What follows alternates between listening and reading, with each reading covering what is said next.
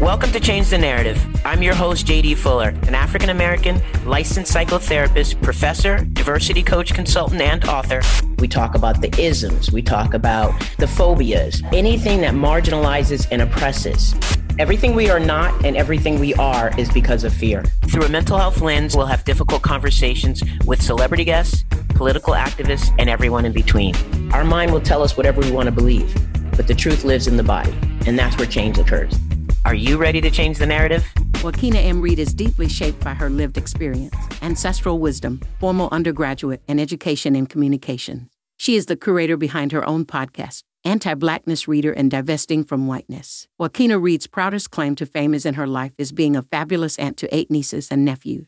In addition to being Nanny Kina, she is also a DEI consultant and facilitator, researcher, learning strategist, and community advocate. Kina says she is constantly looking for opportunities to help others enlarge themselves and step out of the boxes they no longer fit. We're so excited to hear more, so we welcome Joquina Reed back for part two of CTN with JD Fuller. Okay, so welcome back. The conversation was was so good last time. We didn't even get to all the questions. Let's do this now. All right, one more quote. Let's start with one more quote from you. And I'm not going to say it exactly how you said it, but I'm just going to summarize it. And basically, you said a sense of urgency is the tenet of white supremacy. And there was more to it, but that's just so provocative. I want to process that with you a little bit. Well, if someone in context is the from which I can talk about that, I think the last time I shared that, actually I shared that on the internet sometime this week. Uh, it was related to the lack of common sense gun legislation in this country and how oftentimes than not, we see folks who are racialized as white in particular, although lots of people walk around with that tenet. But urgency is, is, is the now that I need to have a reaction now, right? Mm-hmm. And the concern with like that tenet of urgency of now, like I need to have a real time reaction now, because that's how I would just describe urgency as nowness. Mm-hmm. All right not necessarily significance, right? All right. Cause I think a lot of people understand to be urgent that something matters. So that's not what I'm talking about. I'm talking about a now. It has to happen now. We often see people feeling very, having big emotions around something in the moment. And even to the extent that people are willing to act, right? So like again, in 2020, we saw people in the streets because they felt urgent about black people being killed by the state, right? But a black, a black person. Let's correct that. A black person. Although several black people were killed by the state. Well, I just want to interject and say, oh, they're constantly killed by the state, but it was that yeah. one that was provocative right. enough for them to act because there's been hundreds of more since then. I just want to say that. Yeah. Yeah. Yeah. Yeah. I, well, that's, that's not to hear that. So you're right. You're completely right it always is a place for mourning for me, right? We had Ahmaud, we had Breonna, we had George. You know what I'm saying? Yeah. And every death signifies something. So people were in the streets and they felt urgent enough to act. And if you were someone who watched George Floyd's death, his murder, excuse me, let me correct that. If you were someone ancestors forgive, but if you're someone who watched George Floyd's murder, it makes sense that you would have a physical, emotional reaction and not know what to do with that, right? I, for one, didn't watch George Floyd's murder. I don't think black people should be watching other black people being murdered. That's my personal stance. But I know enough about it to know that it was horrific and visceral. Yes. And so I understand why people felt like they had to take to the streets because they had big felons. The problem where we are right now in 2023, as to the point you made earlier, black people are still being killed by the state. The data that we have is that we saw more police officers kill black people in 2021 than they did in 2020, mm. right? So what that tells me is that just because someone urgent doesn't mean they have changed their values. They haven't created new priorities for themselves. And that's the thing we need people to do. I don't need you to have built feelings and then for this week have a reaction. I need you to look at your values. And by values, I mean, what are the things that are important to you? What are those things that are essential? And then make new priorities based off of that. So if you believe that Black Lives Matter in 2020 and you saw that you made that as a new values position in your life, then you would still be doing things in 2023 to ensure that Black Lives mattered. But what we see is that a lot of people have feelings, but then change their priorities. And that's why we are still where we are today. I love that. And what, uh, if I think about it in clinical terms or what I've made up in my head as a clinical term, you're talking about the difference between a reaction and a response, right? Oh, yeah, that's good. Mm-hmm. Sense urgency is a reaction. I must do something now. It's based in guilt. I got to get rid of this, this feeling. I don't like it. It's got to go. Yeah. Yeah. Fragility is going to come up and then I'm going to be a mess and not know what to do with myself. Or I don't want to be associated with this too, right? Yes. I do not want to be associated with that. I've got to distance myself mm-hmm. or they're going to call me the R word. And by that, I mean, mm-hmm. and a mm-hmm. right? A response is to dig in to the experience and feel what you're feeling and integrate it into your life so that it's not a work anti-racism work. It's, it's an anti-racism ethic. It's an ethical response to an uneth- unethical situation. And I had a, a professional from my class last night ask, how, how do I keep going and doing what I'm doing? Like, is it public? Is it private? Is it my private practice? And I said, it's everywhere and it's all the time, just like your ethical responsibility. When you leave your space of work, your ethics don't end they continue. And so that's what I feel like you're describing. And that's why that hit me hard because it's, it's ongoing and everlasting. And it's this and that. It's not this or that. So I appreciate that. And that's what came up for me when I read that. I would love to extend another metaphor here that could help people, I think. I love my mom. I have a mother that came across wrong. Now, like, there's the alien thing at the. I've been passing all those what you call it tests this whole time. Okay. I have a mother. But my mom could could you imagine if every time my mother showed up to mother me, she named that, Hi, I'm feeding you today because I'm your mom. hey, I called to check in because I'm your mom. Are you, you're, what? Right? Like, what? why do you have to announce yourself? Weird. Also, like, why are you doing it then? Like, you know what I'm saying? Like, what's, yeah. what's happening here? Right. But my mom shows up in my life in a mothering capacity, in a in parenting capacity, because that's who she is. It's not what she does. Mm-hmm. You see what I'm saying? Yeah, absolutely. And then there's an organicness to it, right? Now, because I got a black mama, there are times she reminds me she's my mama, but that's different, right? Like, That's different. Every now and again. Now, who do my winners put, right? But I'm just saying, like, I think modern day conceptions of allyship, co-conspire, whatever shit white people are calling themselves these days. Oh, well, I can't take it. I can't take. There is no such like, thing as allies. Stop it. There's no. Please stop. Please, like, take, like, ugh. and then also like the way it's been hijacked. Because again, it becomes this thing. It becomes a. It's a it's an identity marker, not a thing I do. Right. And so, I mean, so uh, let me go run that back. My mom is my mom because of the things she does for me. She's not using that identity marker. I'm your mother. Right. But it's because of the organic love and intimacy. Right. Like that flows from that, from the relationship. And so I think people are missing the mark in a sense that, like, to your point, having an anti-racism ethic means it's what I do. It's not who I am. I'm not going around announcing that. I'm not going around leading with that. It just becomes a thing as seamless as my mom cooking dinner and giving me food on a plate. Yeah. She didn't have to think about that, right? She didn't have to say, Hey, this kid deserves some of this fried chicken. You know what I'm saying? Like, yes. it's just a seamless thing that is born out of intimacy, out of knowing, out of time, out of having me close to her heart. Mm-hmm.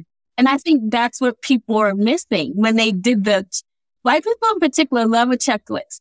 So they got the checklist about diversifying their social media feed. And so then they were just like, okay, I'm doing the five things. Right. And while that kind of guidance is helpful, and I want to go back to the whole mothery imagery, imageries here. Yes, when someone first has a kid, they are looking at checklists, mm-hmm. right? Like, yeah, how do you feed the baby? I don't know, like, like, but after a while, things because they paid attention, because they're listening, because they cue in to the thing they created, the human being. Yeah, it becomes organic, and so that that's the thing about having this anti-racist ethic is that eventually it becomes a rhythm of your life. I love it. I love it. All right. Now you. Congratulations on the anniversary of your business. I really would love really? I'm out to, I'm out to. Yeah, yeah, yeah. talk about talk about J Reed Consulting and explain what you offer your clients, please. It is not sexy. And I and it's therapeutic it's not sexy work I do. Because first of all, I think people are out here, not me, not me, because I'm doing it. I ain't doing it the sexy way. DEI has become sexy work. I don't, I don't know how. I don't. I, it, don't get me started. Sexy. Yeah. So I'm not. I'm not doing it like that. I'm not doing it where I'm centering the feelings of the most important people in the room. You know what I'm saying? but also not like how I came to be an entrepreneur is not sexy. And I always like to lead with that because I think, especially in the United States, we have these conversations about like small business and entrepreneurship. And it's like, yes, it's like the Joe Biden brand of Americana. like I woke up and I decided I was going to be an entrepreneur and I was going to make the money and add to the coffers and all that. BS. That is not my story. I literally created my own business. And I'm saying this with my whole chest because I was tired of being racially hazed at work, period. End of story. And I think more people need to start being honest about that. About, yeah, some people wake up and start their own business because they just want to to add dollars to the bank account or whatever. I yeah. But I think we need to start really recognizing that there could be a variety of reasons why people show up in entrepreneurship. And for me, it was I was tired of being racially hazed at work. And so, simply put, I had been doing DEI work in, in higher ed. The universities I worked at often, it was called service, right? But because I was often the first Black faculty member or the only Black faculty member or whatever that may be, I often had to create policies, intervention strategies to keep myself safe. Mm. And so when I decided to leave higher education, I was like, okay, what skills do I have and where can it lend itself to? And I just decided to start getting paid for DEI work. And so I think that's important because I am the embodiment of knowing what it feels like to not have well being in a workspace, of not being safe in the workplace. As opposed to people who might be showing up in DEI work who have no idea. But lived experience matters. And so how are you going to get someone to teach you how to prioritize well being for your minority laborers when they themselves don't know what it feels like to yeah. not have that kind of well-being. Yeah. Um, and so I am someone who deeply knows what it feels like to, to, to, to have to reckon with how these things show up in the workplace. Yeah. No, I appreciate that. And unsafe at, in white faces is, is how we, it's how we live. It's, it's way too familiar for all of us who allow ourselves to acknowledge it because sometimes it's too much to acknowledge. Oh, the brain, it, you know, this, you know how the brain has one job. I say all the time to keep you alive. Yeah. Yeah. Like, and not, that's why we to gaslight ourselves. Yeah. And say, oh, I didn't, that, that's not that. That's, that, they're, they're not treating me differently. Hmm. Right. Right. Mm-hmm. Got to survive. And I, and I prefer to, to thrive And so there's a difference between the two. You said that you, you don't, you didn't say this. Well, you do say it, but you also have a phrase that you work with and it's called, and I, I'm not sure where it came from, but I want to use it. It's divesting in whiteness. And my question is divesting from whiteness. From whiteness. Okay. Okay. Divesting from whiteness. We're not going to divest in it. Like, yeah, yeah, yeah. Exactly. Yeah, yeah. You're right. That's good. Okay. So divesting whiteness. from whiteness. But my question is, is that truly possible or can it coexist with unearned privilege? For who? For us? For the, no, not from us, from, for the white body.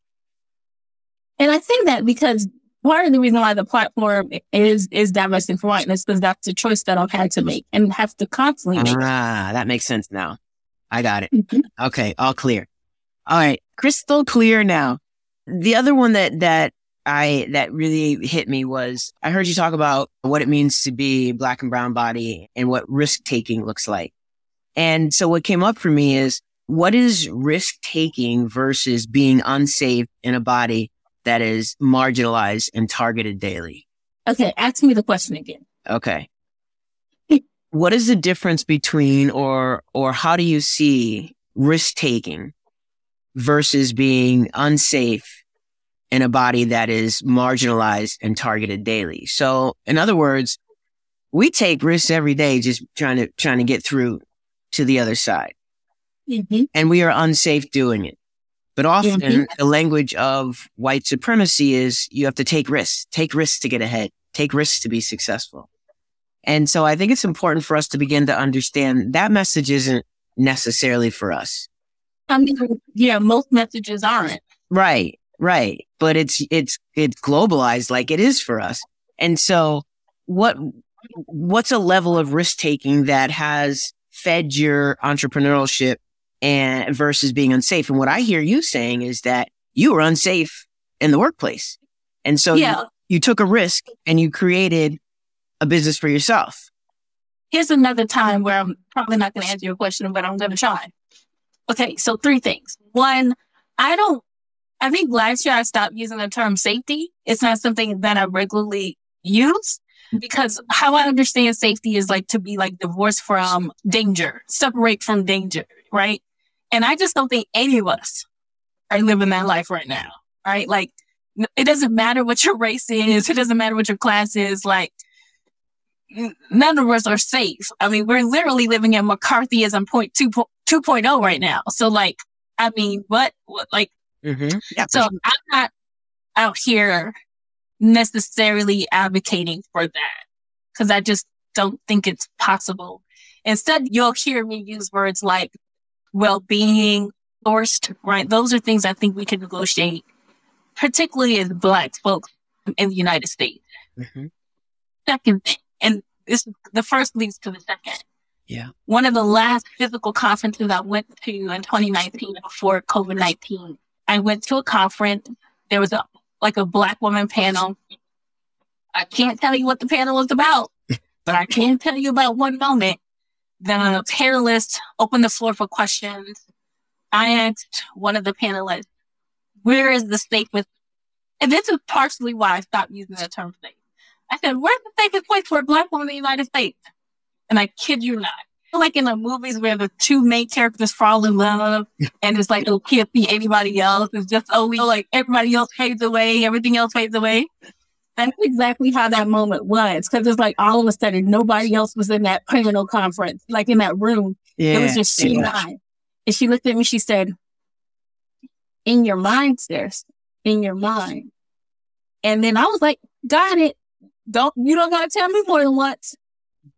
And that, that was one of those major life pivots because for that, to me, that just became freeing because then I didn't have to live under the illusion, right? And yeah. the thing about what whiteness has done for me, right, is I had proximity because of my education, right? Or like certain things get me a little bit closer, right? So it's like the, I'm, it's the contact high. I didn't smoke a blunt, but I was like, but I'm in the room, you know, like, like, right. was trying to get weed, but I was in there, right? I got to smell it, I smelled the weed, but I, that's what I was able to do through my education, through my professional connections, right? And so I think part of that proximity kind of let me believe like if I live in the right neighborhoods, if I work at the right places, then I can be safe. But what America has taught me time and time again that that's not true. And not that I'm trying to speak this, but if Barack Obama rode up on the wrong corner without a civil service, if he was driving his car someplace, he could get got. Yeah. Right. Period. Right. So there's these things that we, especially upper class black folks, suburbanite black folks, we've been able to create more buffer. That's it. That's the only thing we've been able to create. Not liberty, right? Not actual liberation, but buffer. And that's very different, right? And so once I realized that, oh, all of these buffers I've created for myself doesn't keep me from being able to like, I could become a Tatiana Jefferson any day of the week. The, the, the how do they say it in the movies? The, the jig was up. Mm-hmm. And that to me created the opportunity, I guess, to be actually a risk taker. Because in my mind, if I could be God no matter what, then I might as well live as freely as I possibly can for myself. That's great. And stop subscribing to their rules and regulations and prescriptions and the white mask and all the other white shenanigans that white people create to govern themselves and the rest of the world. Which leads me to that same thing. That's for me, our freedom until the world systems change can only be ascertained in ourselves. Hmm. That's the only place we have it. I think about this again clinically when I'm teaching professionals or other clinicians, and I have encouraged them to stop telling. One of the things that is a tenet of therapy, if you haven't been in, is I want to create a safe space. And I've told them stop, stop saying that to black and brown bodies, particularly in cross cultural work. There's, you have no power in creating a safe space for a black and brown body. Stop alleging you can. That's just a macro. Ooh, you need to run that back. Say that one more time. There, there's no, you have, you don't have enough power to create safety in any space, particularly one that's run by the macro of white supremacy. It's, it's not a possibility. And, and stop alleging. Stop alleging to that because by doing so, you are doing harm. And our ethic is do no harm. Because we don't need a black and brown body thinking they leave therapy and they're safe. That's not the integration we're looking for. It's irresponsible. It's unethical. Got to take yeah. time to realize where, where your power ends and begins, even if it's accompanied by privilege. That's good. That's good. I tell people I can't out outrun anti-blackness. Uh, you know what I'm saying?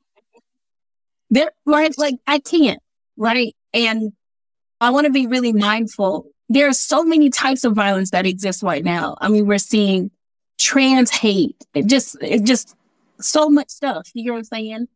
And I'm thankful that states like New Jersey, different places have become states where they're like trans sanctuaries. You know what I'm saying? And even then, people will still experience bias, yeah, discrimination, all that stuff. But there is no black sanctuary, not in this country. Oh, there is not. There is not one place in these 50 states nor in what do you call those other there's the sovereign territories. Mm-hmm. But definitely in these 50 states where I could be like, oh, I can be safe and black here. Right. That doesn't exist. Absolutely. I want to get to you giving all of your social media handles, but I just wanted to ask you one more question, which sure. is uh, let me just preface it by saying I had an experience this week and it just made me, it made me feel unsafe, right? And it made me think whether white bodies can ever truly invest in equitable practices, no matter how many of us are dying to live right in front of them. Like, I think it's possible. Okay. I mean, is that the question? Yes, absolutely. I want to know how, what you think, your response to that. I think it's possible. Not the way current anti-racism.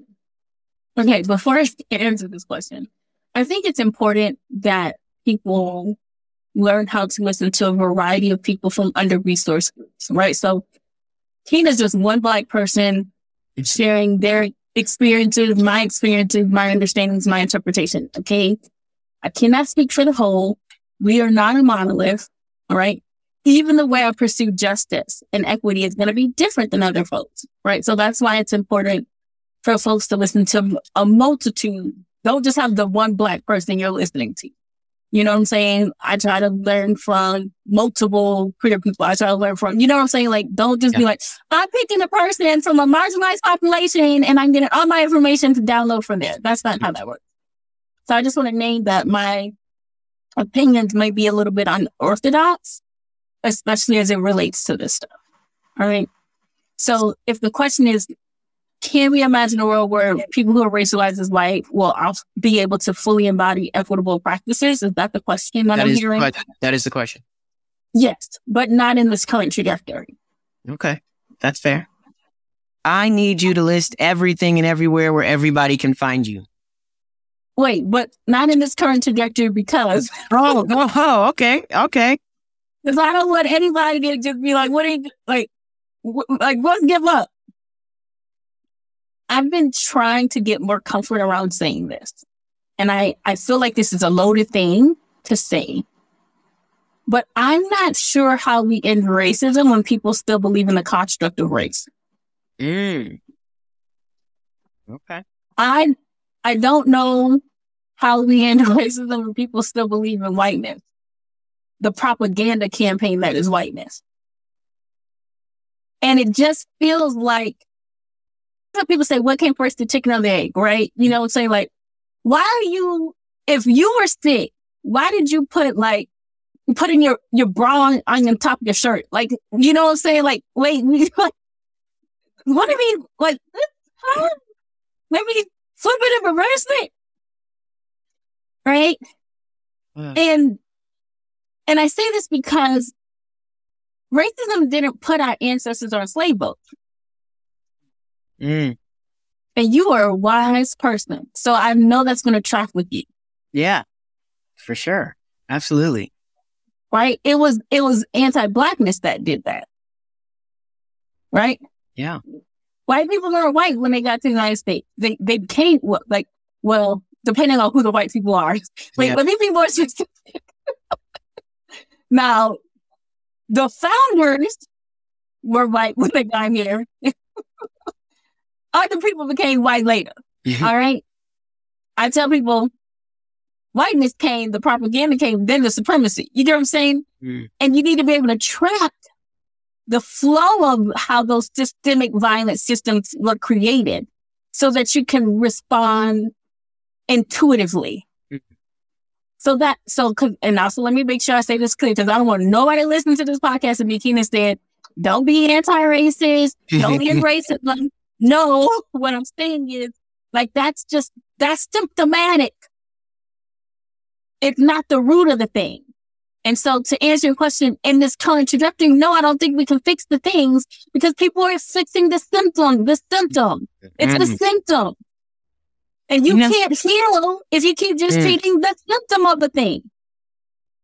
Listen, that is is so deep. That's a whole other show. So um, I'm going to have you put your handles in there so people can find you to hear more. Yes. But first, I want to say, you know, you're amazing. I appreciate your work. I follow you. I track what you do. I just feel so engaged and so enthusiastic and less discouraged on knowing a sister like you is out there doing what you do. So thank, thank you so much. much. Thank you. Thank you for honoring me by inviting me and thinking that I had something valuable to share with your listeners. Absolutely. So give your handles, please. I got Cynthia Lampanolo. I know. Don't do Well, give the main one where they can find the other ones. You got a Linktree? Yeah, out there. I haven't went it twice. Out there, out there. So you can find me on Instagram at Divesting from Whiteness and also the Anti-Blackness Reader Project. Uh, you can find me on LinkedIn, Joquina Reed. It's like Joaquin, but without an A. You can find me. Those are the major places people can find me on social media. I do the TikTok sometimes. All right. It's sporadic because that's young people cool stuff. Same thing with Elon Musk internet. You know what? I sometimes I tweet.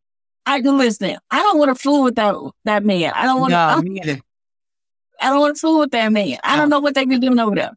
So, and then in terms, I have two websites. So if you want to do business with me, J Reed Consulting LLC. And if you want to book me for speaking, right now I am currently booking for Juneteenth speaking engagements. And so you can find me at joquinareed.com. J O Q U I N A R E E D. Sis, thank you for this time together, sharing this space, your knowledge. I appreciate you really very much. So I'm, I'm glad you're in the world doing what you do. Thank you. Yeah. And if I said anything that pissed people off, come find Kina. Don't find JD. hey, hey, we sisters. They can find both of us. I got you. Don't worry about it. I got you. All Thank right. you. Thank you. Take care. Be well. I'll be in Bye. touch. Please be sure to like, subscribe, and follow wherever you get your podcasts. And also leave us a review. Let us know what you think. Thank you for listening to Change the Narrative with JD Fuller.